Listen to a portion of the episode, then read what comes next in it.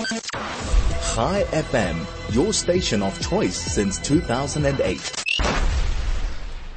Welcome to Soul to Soul right here, 101.9 Chai FM. I'm your host, Rabbi Ari Kievman. It's great to be with you here on this wonderful, beautiful day as we go from the days of awe and getting ready to launch into the days of joy from feasting or rather from fasting into feasting. One of the most exciting holidays in the year is here.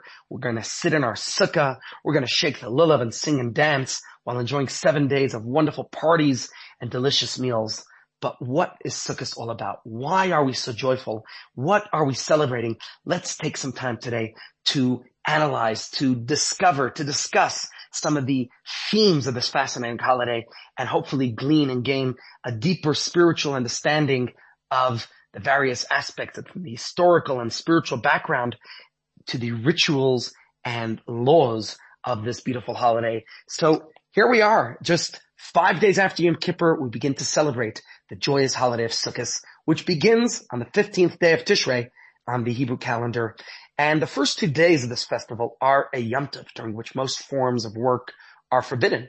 The next five days are intermediate days, during which most forms of work are permissible on Chol HaMoed. Now Sukkot is followed immediately by two more festivals, Shmini Atzeres and Simchas Torah, which we'll hopefully have some time to discuss next week.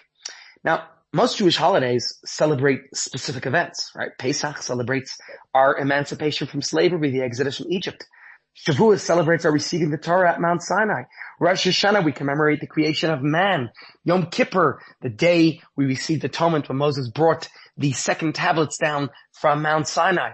Well, what does Sukkot celebrate? It's not a one-time event. In fact, Sukkot celebrates a 40 year event. What is that? the entire journey of our ancestors through the desert.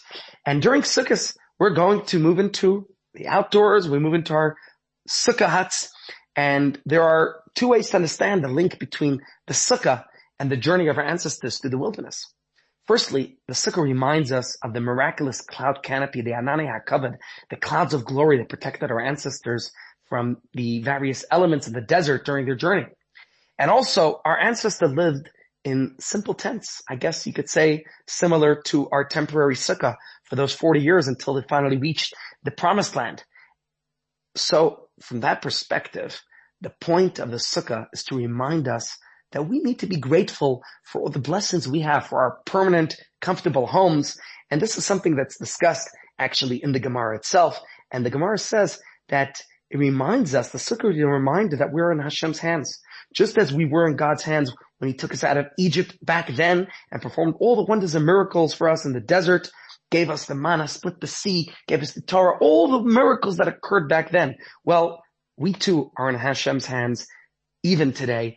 And even though we have our creature comforts and everything else that we live so much more comfortably in the lap of luxury, you can say, let's remember the source of our blessings. So each year now we go outside and we celebrate in the sukkah as a reminder of all the blessings that we have in our life and we thank God with abundance of gratitude. And although all Jewish holidays indeed are joyful and happy, but Sukkot is particularly joyful. In fact, what do we refer to it as in our prayers? We say Zman Simchasenu. This is the time, the season of our rejoicing. Why specifically Sukkot? Now there's several reasons for this. Historically, God forgave our ancestors for the sin of the golden calf, the Chet Egel on Yom Kippur. So Sukkot coming right after Yom Kippur is this opportunity for us to rejoice of the confidence, the, the verdict that we know that God has forgiven us and blessed us with a good year ahead. So no doubt that's something great that we're for us to celebrate at this time. Of course, this is something when we think about that we're celebrating the Anane HaKavod, the clouds of glory on Sukkot, because they were withdrawn actually because of the Chet Egel, the sin of the golden calf, and they were only restored after Yom Kippur, the original Yom Kippur, as an expression of Hashem forgiving the sin of the golden calf.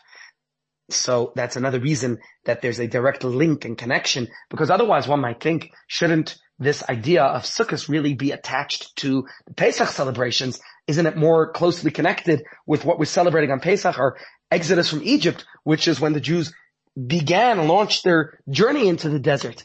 But of course, there you might say, well, you're going to celebrate in your sukkah when it's nice and comfortable outside, when the weather's nice and warm.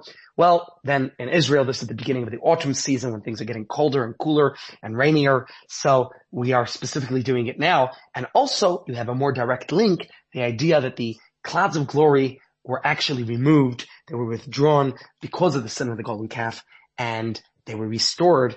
They were returned as a God's expression of forgiveness to the Jewish people. So this is another reason to be celebrating Sukkot right after Yom Kippur. Of course, since Yom Kippur is the day that God atones us for our sins, God grants us a year of goodness, of abundant blessings, please God, for material and spiritual well-being. So on Sukkot, we're celebrating God's kindness. We're rejoicing over God's largesse that God has indeed forgiven us, atoned our sins, and blessed us with all these things in our life. So that is another deep idea, the, the intense connection that we forge with God on Rosh Hashanah and Yom Kippur, it's bursting forth in, in this torrent of joy and celebration during the holiday of Sukkot. And Chassidus explains that joy is a state of revelation. We see that from the fact that when we're in a state of joy, what is the, what is the language? That we, we tend to open up our secrets. The numerical value, the gematria of the word yayin, wine, is 70 and Sod, secret, is 70. So that is a mystical, uh, a very simple and basic one, but one connection of the wine and secrets. And of course, based on this idea that Sukkot is five days after Yom Kippur, it's immediately linking and celebrating the joy that we were forgiven, that we're atoned, and this is the celebration that we're expressing on Sukkot. Now, Sukkot is also called the Chag HaAsif. It's the festival of ingathering. It's a time of joy because every Jewish holiday also has an agricultural connection. Pesach is the beginning of the harvest season. Shavuos is when the fruit are ripening and you begin to enjoy them. But Sukkot is the culmination, the conclusion of that when you gather the fruit and you bring them all into your home and you have all your produce. So of course, when Jews in ancient Israel would gather their harvest and in indoors, excuse me, so, and in fact, we see in the Torah itself as well. On Pesach, the Torah actually doesn't even tell us to rejoice. You can imagine they were slaves, they were liberated, finally emancipated from their bondage. Shouldn't that be a reason to rejoice? And indeed it is a reason to rejoice. We rejoice on Pesach, but there's no specific instruction. And this our sages tell us is from the agricultural perspective because the crops were not fully ripe when Pesach comes. On Shavuos, the Torah instructs us to rejoice, but it's only written once. And that's because although we have the crops and they're harvested, but since the crops are still in the field and not yet ready to eat, our joy actually can't be complete. Yet when Sukkot comes, the Torah instructs us to rejoice twice. It says it two times. Now that the crops are our home, we can finally relax. We can truly rejoice over our bounty. And the idea the Medrash is telling us with this insight is that although it's true that most of us are no longer in agriculture and the harvest and in gathering of the crops still play out on a spiritual level eh, with an important message and lesson that we have to actually take from this. You see, on Pesach, our ancestor had emunah. They had faith, but they weren't yet given the mitzvahs with which to serve Almighty God. And this is like having crops in the field that aren't yet ripe. On Shavuos, we received the mitzvahs but we didn't yet have a chance to actually fulfill them. They were given to us, but we had not yet made them our own through actually fulfilling the commandments. And this you could say is like, excuse me, like harvesting the ripened crop, but the crop is still in the field. It's not yet in our homes. It's only now that we are in Sukkot, that Sukkot is coming. And after several months of observing the mitzvahs, that we could say that we have brought the Torah way of life into our homes. We've made it our own. We experience it. We live it. And this is like the gathering of the crops into our home. And even though our ancestors committed a terrible sin during that time, they worshiped the golden calf. But the fact that they repented, that they did teshuvah, and God granted them atonement, they were forgiven. That demonstrates that we can remain true to Torah under all conditions, even with the greatest temptations, even with the greatest struggles and challenges.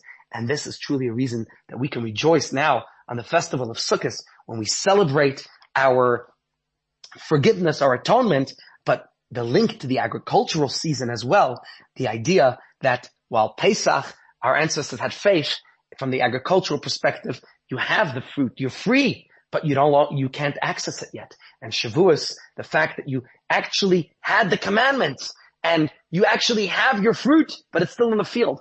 Sukkot is now you observe the Torah mitzvahs. Now you could actually take the fruit and bring it into your home and truly experience God's blessings. I guess you could also say when we bring in a bountiful harvest, when you have so much to be grateful for, sometimes we forget the source of our blessings. Sometimes we don't acknowledge the, that Almighty God is the one who blessed us. We think it's our own prowess, our own wisdom, our own brilliance that brought us our success. It's easy to grow haughty, to be arrogant, and to forget the bounty is God given. And so God therefore gave us a festival to thank him with humility for his generosity. And this is the festival of Sukkot. When we're going to go outside, we're going to be exposed to the elements. We see ourselves as vulnerable. We realize how vulnerable indeed we are. And this is a time that we celebrate. So ladies and gentlemen, it's time for us to get into that celebration mode. In fact, I'm sure you've already been deep, deep into it. Our sages tell us this measure says that for the first 14 days of the year, no Jew sins. How could they? The first 10 days of the year were consumed with, with, with atoning for our sins, right? That's the Aseret Yimei Teshuvah, beginning with Rosh Hashanah, going into Yom Kippur. Then the next four days, in fact, they're called Guts Naman, just like the Tetragrammaton, the holy name of Hashem has four letters, Yud and Hey and Vav and Hey. Well, same thing, these four days from Yom Kippur to Sukkot are referred to as God's name, and we're preparing for Sukkot there's just no time. There's no time at all for anything. We're getting our Lulavim Esrogim. We're getting it to Sukkot built. We're getting everything ready. There's no time to sin.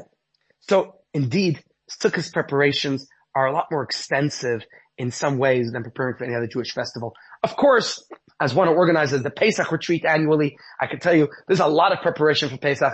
Whether you're doing it at home, you got to clean your house out, you got to get everything ready, but it's more of logistics and menus. You don't have to build a sukkah for Pesach. You don't have to procure your arba minim, the four kinds, the lulav, the esrog, the hadass, and the arabas, which we're going to talk, talk about in a moment. So sukkah is a lot more intense of a preparation in many ways, especially since you're coming from the holidays of Rosh Hashanah Yom Kippur, which themselves are quite a time consuming period. So we're going right into Sukkot. So let's talk about the ways to get ready for Sukkot. First of all, did you build your Sukkah yet? If you haven't, even if you have, let's talk about what is it that makes up a sukkah. The sukkah literally is an outdoor temporary hut, right? Its walls can be made of any material that can withstand an ordinary wind. You got to be careful because with this unpredictable weather we have here in Joburg, you never know, a wind can come and blow it away. So make sure you actually have walls that can withstand any winds. Now, the roof though has to be comprised of schach, which is basically harvested foliage, something that grew from the ground, but has been cut from the ground that, or a tree. So growing up in Brooklyn, New York, we used pine branches. The pine branch is very pretty, but those needles can fall and get stuck in your soup. Not so pleasant. Here, we're lucky to have palm branches. Palm branches don't have that same problem. And of course, you just have to make sure that whatever you use, we also use like bamboo mats or bamboo sticks. If it's bamboo sticks, not a problem, nice and fresh. A couple of years ago, we cut down bamboos from one of our neighbors' homes and we had lots of bamboos on top of our sukkah. Uh, you could also buy the bamboo mats from many of their local suppliers. There are not that many, but any of our local suppliers. But make sure that the sukkah mat was made specifically for the purpose of a sukkah and not for any other purpose. Also, you have to make sure your sukkah is directly under the skies, not under a tree or an overhang. You gotta be careful about that and take a look and plan where you're actually going to build your sukkah. When you put the schach on top, make sure that there's enough schach so that the sukkah has more shade than sunlight. That's one of the rules. But at the same time, you can't make it too thick. You have to be able to see the stars through it. So it's sort of a balance there that on the one hand, we pile on a thick layer of schach, but at the same time, it can't be too thick to prevent the, the rain from coming through or from the star visibility. And whatever you're going to use, make sure it's just something, you know, they sell bamboo mats on the sides of the streets. I don't think that is something that is kosher to be used for your schach on the sukkah. Now, how, what dimensions, what size does the sukkah have to be is a question we always get. So I'm going to ask you a question. How do you spell the word sukkah in Hebrew? Of course, the Hebrew spelling of the word sukkah is samach, kaf, and hey. A samach, as you know, has four walls. It's surrounded on all sides. So the ideal sukkah is one that will have four walls. The second letter of the word sukkah, a kaf, that has three walls in its written form. Well, the next way you can make a sukkah is, if you can't do four walls, at least make three. And the third letter of the word sukkah is a hay. The hay has got two complete walls and a little bit of a third. So even if you have just two and a half walls, that too can be used for your sukkah. You can do the sukkah anywhere outdoors as long as it's going to be under the sky and not over any under, not under any overhang or tree or anything that's going to be blocking the sukkah directly from the heavens. Now, many people have a custom that they like to beautify the sukkah with art, with draperies, with lights, with all types of decorative ornaments. Now, this of course is the way we demonstrate our love, how much we cherish the sukkah. You know what people say about the Chabad sukkah decorations? Because in Chabad, we have a custom not to decorate the sukkah because we think that the mitzvah itself is the most potent beautifier of the sukkah. So they say that our Chabad sukkah decorations are off the wall. Well, we've talked about the sukkah and the preparation for the celebration. We will be right back in a few moments and we'll continue our discussion. We're going to talk about the four species right when we're back. Chai FM, 101.9 megahertz of life. Welcome back to Soul to Soul right here on 101.9 Chai FM. I'm your host, Rabbi Ari Kievman. Great to be with you here this wonderful afternoon as we're getting ready for the joyous celebratory holiday of Sukkot and so far. We talked about some of the preparations that we need to do to get ready for this fabulous holiday, my favorite time of the whole year, and I'm sure yours too.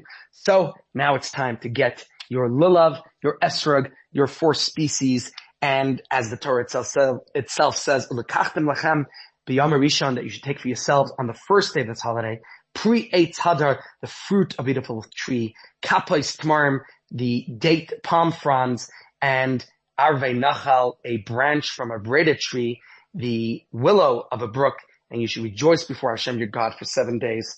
Well, my friends, our sages tell us what are these four species that the Torah is talking about, specifically the esrog, which is a citron fruit, and the lulav, the palm frond, the hadassim, the myrtle branches, and arava, the willow branches. Now the esrog, we think about it as unique, that it is part of the lemon family. It grows in warm climates. You can find them in Israel and Italy and Morocco. I know some people even try to grow them here locally in South Africa.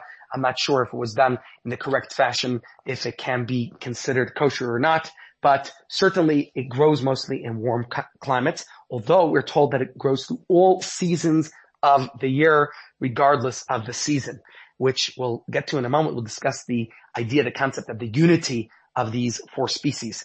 The esrog has to be complete. Make sure when you're looking after your esrog, there's no holes or any missing sections of the esrog because then it wouldn't be qualified as kosher. If the esrog comes with a pitum, which a lot of the esrogim in town this year do, that's the small bulbous stem at the top, then the pitum has to remain intact for the esrog to be kosher. The esrog is green at first, but it can become yellow over time. It's kosher to have a green esrog, but a yellow esrog, we're told, is most preferable. The Torah calls the esrog pri eitz hadar, the fruit of a beautiful tree. And therefore, you'll find many people who are going to sift very carefully, analyzing each esrog in order to select the most beautiful specimen. And it is indeed a mitzvah for any mitzvah to be performed in the most beautiful way, but certainly a mitzvah that the Torah tells us is hadar, that it is beautiful, that we look for one that is most attractive in shape and, and most beautiful with, with few blotches. That is the ideal esrog that we should try to attain. Now the lulav, which is the branch of a palm tree, it has many layered branches that hug the central stem. And that's another symbol of unity, just like the esrog goes through all the seasons. The lulav, the fact that it's leaves that they all grow to, that they're all actually branched uh, together, um, the, that makes it another aspect of unity of coming together. The lulav, when you're looking at them and you want to make sure you're buying a kosher lulav, make sure that the lulav should stand straight rather than bending in any directions. And also its branches should hug the stem, again, emphasizing that idea of unity rather than pulling away from the stem. If you're going to look at the willows, I know there's a lot of people in town sometimes selling willows, but you got to be careful to make sure you're going to buy the right ones to make sure they're kosher. Same thing with the myrtle branches, because the myrtle branches, most of them are imported And what can oftentimes happen is by the time we get them, they might be lacking a lot of their leaves already. So the basic rule of thumb is it needs to have at least 51% of their leaves still on the branches. If it doesn't, then that would be problematic. Now in Shulchan Aruch, we are told if most of the Hadas clusters lost most of the leaves, then actually it is invalid. It would be considered pasul. But if the top cluster is fully intact, then actually it remains kosher. So best if you have questions about it to bring it to your local competent Orthodox rabbi. I know that our Beis Din is certainly offering a service where you can bring in your arba minim to make sure that they are of good quality that they'd be considered kosher. The same thing you could say about the willow leaves. They actually dry out very easily and quickly.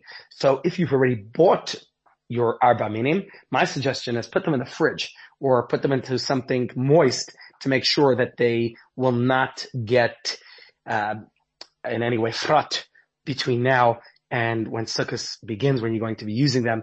It's ideal to put them in the refrigerator.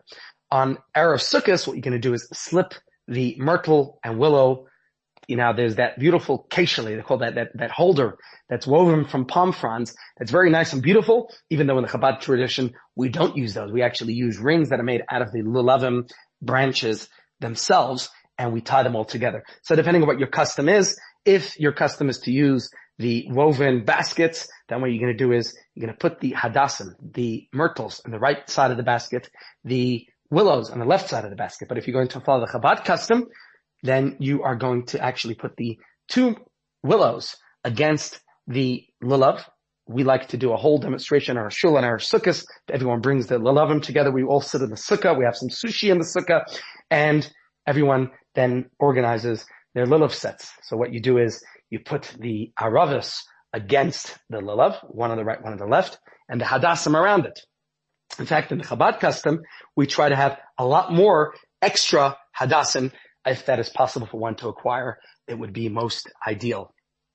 And what else do you need to do to get ready for Sukkot? We talked about the main things, which is building your Sukkah. We discussed the getting, acquiring, procuring your sets of the lulav and esrog and everything else. If you have any other types of preparation that you got to do at home, well, of course, you're going to be lighting candles for welcoming in the holiday. So make sure you have candles or tea lights and maybe also to have, even though there's no Yizkor in this part of the holiday, but might be a good idea to have a 24 hour candle from which you can light for the second night from a pre-existing flame.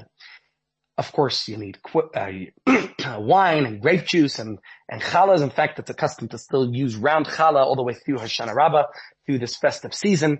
Uh, we still dip the challah in honey during our meals. So good idea to have lots of honey around. We know that honey comes from the bee. The bee gives stings but we need to transform all the stings of life into honey. We can learn from the bee. Another nice thing that the bee, unlike the flies, the flies go to the dung. The bees, on the other hand, the bees come to the flowers. That's what the bees do. So let's be attracted to the flowers. Let's not get distracted with the dung, with the manure, with the problems. And something else to realize, you know, that one bee produces very little honey. It's only when we, all the bees come together that we're actually able to produce the massive amounts of honey that we need. And likewise, we might see our own actions and deeds as minuscule, as minimal, as, as what can I achieve? But we all come together. Every single one of us. Maybe we're dwarfs, but we're in the shoulders of giants of all the previous generations and our generation alone as well. Each one of us coming together, we can achieve so much. So let's be like the honey. Let, let that honey, which gets as he put it onto the challah, it goes all over the place. We want the sweetness to go everywhere and permeate our year in the most beautiful way. So we're going to have that challah and the honey all the way until Hoshana Rabbah.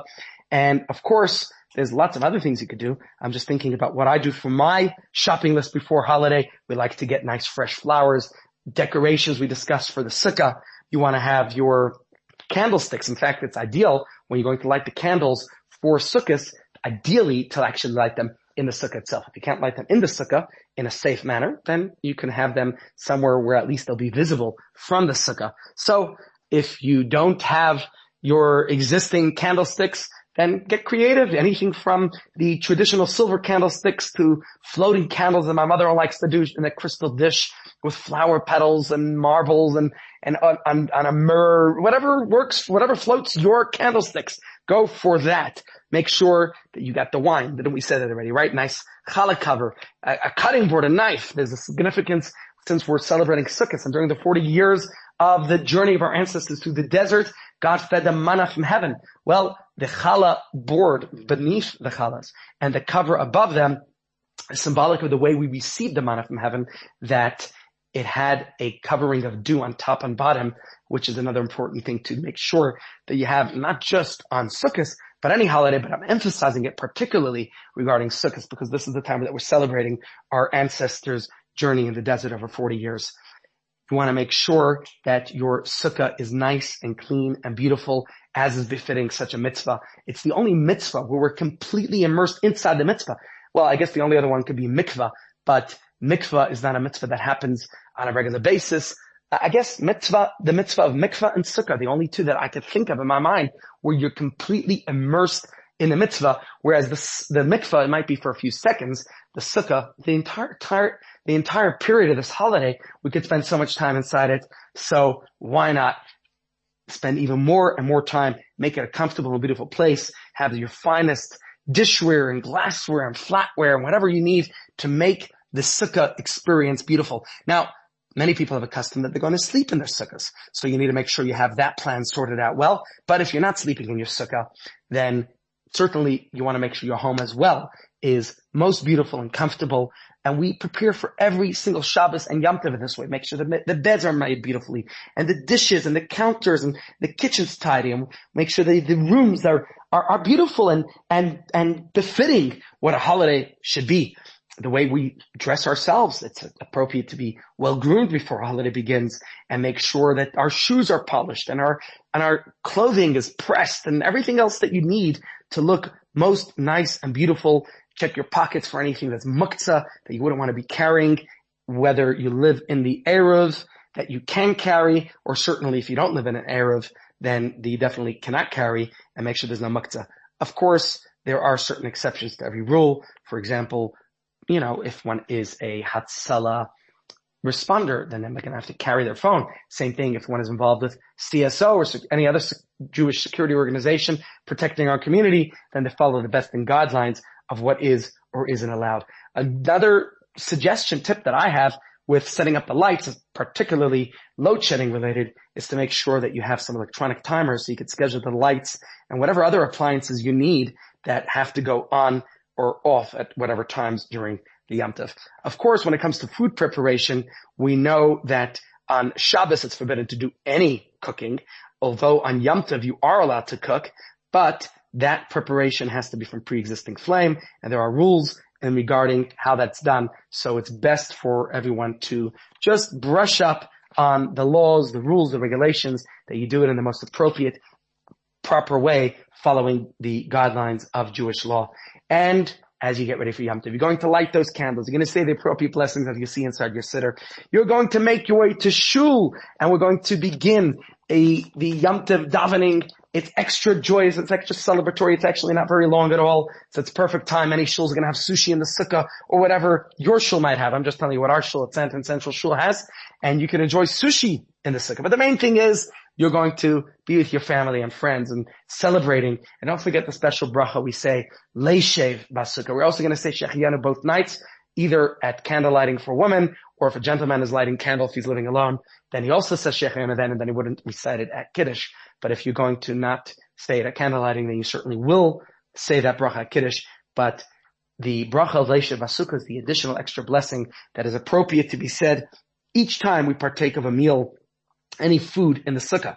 Now the mitzvah of sukkah, we, doesn't have to be like the four kinds where we said the Torah says lekachtam lachem. It has to be your own, and that can be challenging sometimes. Which is why when you borrow someone else's little you're not really borrowing it. They will say to you matana amanat lahachser, which means it's a gift that they're giving to you on the condition that you'll return it. So there's a little stipulation. There's always a catch, but that's because you need to own your own set of the Arba Minim. However, when it comes to Sukkah, it does not have to be your own. It could be at someone else's. People could be guests in each other's homes. On Pesach, oftentimes people are not tending to be guests in uh, unnecessarily in other people's homes, unless of course you're coming to the Pesach retreat, because people have certain standards of kashrut and nobody wants to humiliate or offend somebody else if their standards are a bit different than the other person's.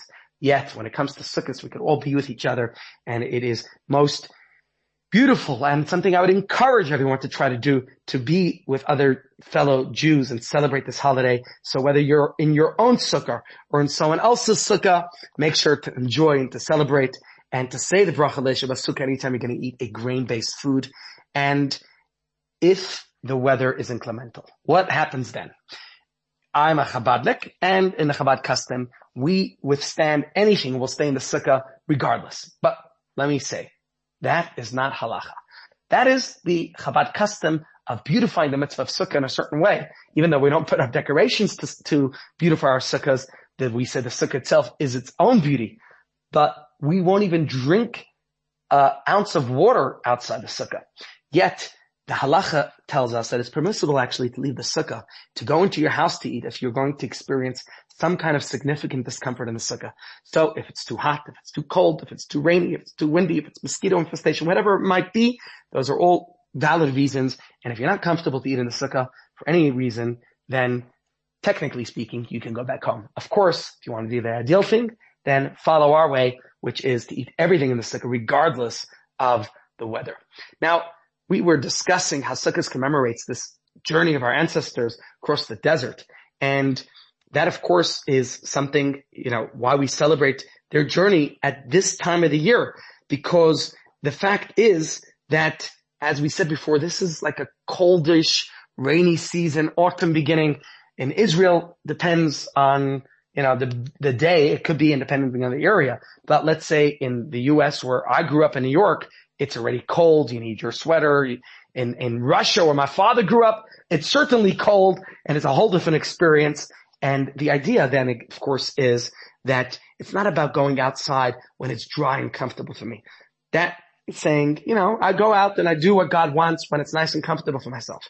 But stepping into the sukkah when it's not comfortable, what that demonstrates is that we're doing it exclusively for the mitzvah that God Almighty told us.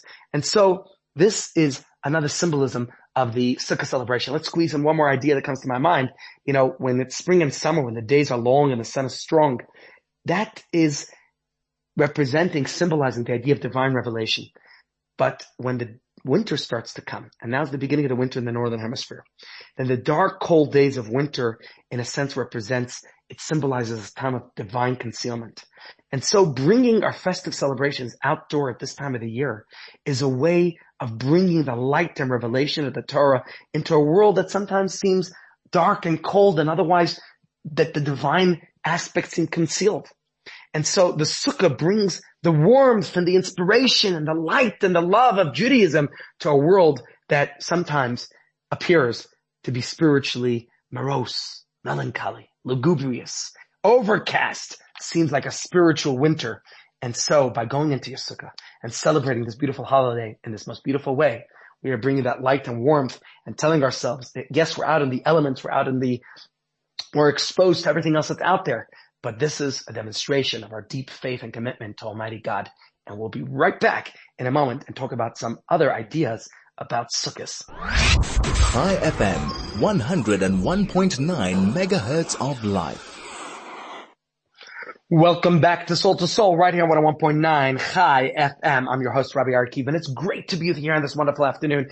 And we are getting ready for the most joyous, jubilant, celebratory holiday of the year, the holiday of Sukkot. Well, I should say this is lean, leading up to Simchas Torah, which is even more gratefully joyous and celebratory. Well, let's get into that mode. And just like we like to celebrate the holiday with inviting guests and friends over, there are very special guests that Jewish mysticism teaches us that come to visit us in our sukkahs and sukkahs. And that is the souls of our great patriarchs and matriarchs, the leaders who started, who founded the Jewish nation. And there's different opinions exactly who, which ones. Of course, we say Avram, Yitzchak, Yaakov, Moshe, Aaron, Yosef, and David HaMelech. There are some other opinions of the sequence of order, and no doubt they come with their wives and children, so make sure you have plenty of space, not just for them, because they'll only be comfortable to come into your sukkah if your sukkah is a place where others feel comfortable to come into as well. And they come each day, but each day is another one of them who's, so to say, leading the group. And these visitors are called in Aramaic ushpizin. That means guests.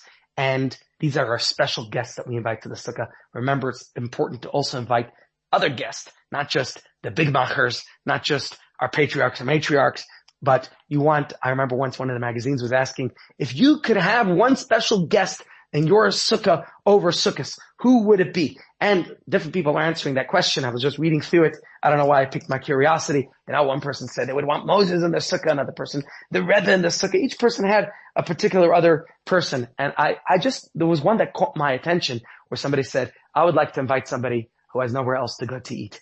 And I thought that was most profound in a beautiful way because that's ideally who should we, who we should be inviting into our sukkahs to join us.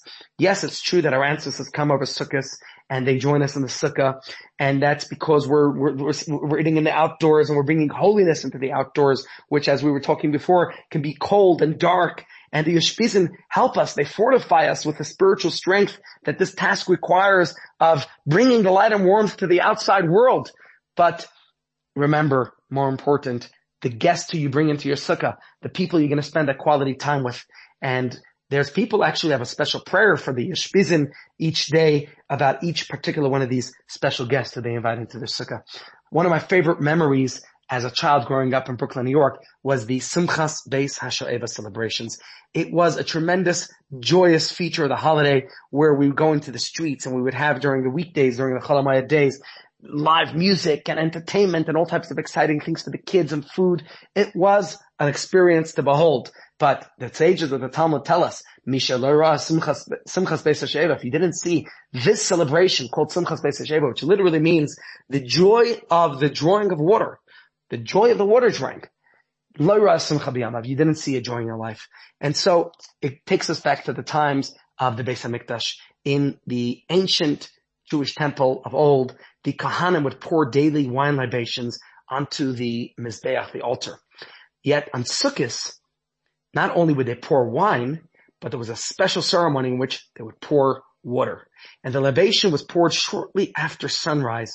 But this occasion, as the Talmud describes to us, was one of the most joyous celebratory occasions of the year and it lasted a whole night, the preparation, the people would sing and dance and the sages would come out there. The temple courtyard was lit up so brilliantly that the entire city of Jerusalem, according to the Gemara, was illuminated. And throughout the night, the sages and the leaders would dance in the temple courtyard and the people would clap and sing and dance it was a time of great joy and revelry. And the Levites would play music and you can imagine the, the grand concerto, the, the concert that they would perform while the prophets would prophesy and they would share deep secrets of the Torah. But then before sunrise, the Levites would sound the trumpets and the people would all parade from the temple down the mountain to the Shiloach well. And that's where they would draw the water. You could go there today and see it and experience, well, or Imagine experiencing what it was like back then. And then they would parade back up to the Beis HaMikdash. And then the steps leading to the Heichal, to the sanctuary, the Levim would sound the trumpets again, and the people would, would prostrate before Hashem, and the Kohanim would pour the libation of water, and eventually the people would disperse and go home, maybe to catch a little bit of rest until the next day celebrations. And it's true that today we cannot pour the libations. We don't have a temple. We don't have an altar. We don't have sacrifices and it's not something that's part of our daily ritual any longer. But nevertheless, I think it's a great message and lesson. And that's why many, many communities celebrate Simchas Beis HaShoeva. And there's these great parties and events that I grew up with, the music and dancing and singing on the streets. And so here in Joburg too, no doubt there will be Simchas Pesach uh, celebrations that I encourage you to go to. And just to think about this for a moment, what is its significance? When you think about, you know, at first blush, pouring water over the altar doesn't seem to be such a profound reason for joy. But when you think a little bit more and you reflect on this idea, you'll see that it's a deeply meaningful and joyful occasion. Because the two libations, the water and the wine, represents two ways of serving God. Wine has this wonderful bouquet, right? We, we drink it for its flavor. It has an aroma. It has a taste. It has, it's very sophisticated. Water, on the other hand, has no flavor at all. But water is the elixir of life. And the same thing we have to realize is serving God is a very, it's a highly enjoyable and spiritually satisfying endeavor. Especially you study Torah and you understand it and you comprehend it and you connect with it. And that's like the sophisticated understanding and appreciation of the mitzvahs that we do, like the wine. But whatever fulfillment that we derive from our relationship with God it's, it's finite, it's limited. When we serve God purely, simply because God wants us to serve Him, nothing to do with our own self-satisfaction and sophistication, that we're going to touch the ultimate meaning of life. And this is the idea of the nisuch hamayim, of the drawing of the water that, that, that it actually is not even mentioned explicitly in the Torah. It's a halacha l'moshe Sinai. It is something that is, that is, that is only implied in the Torah.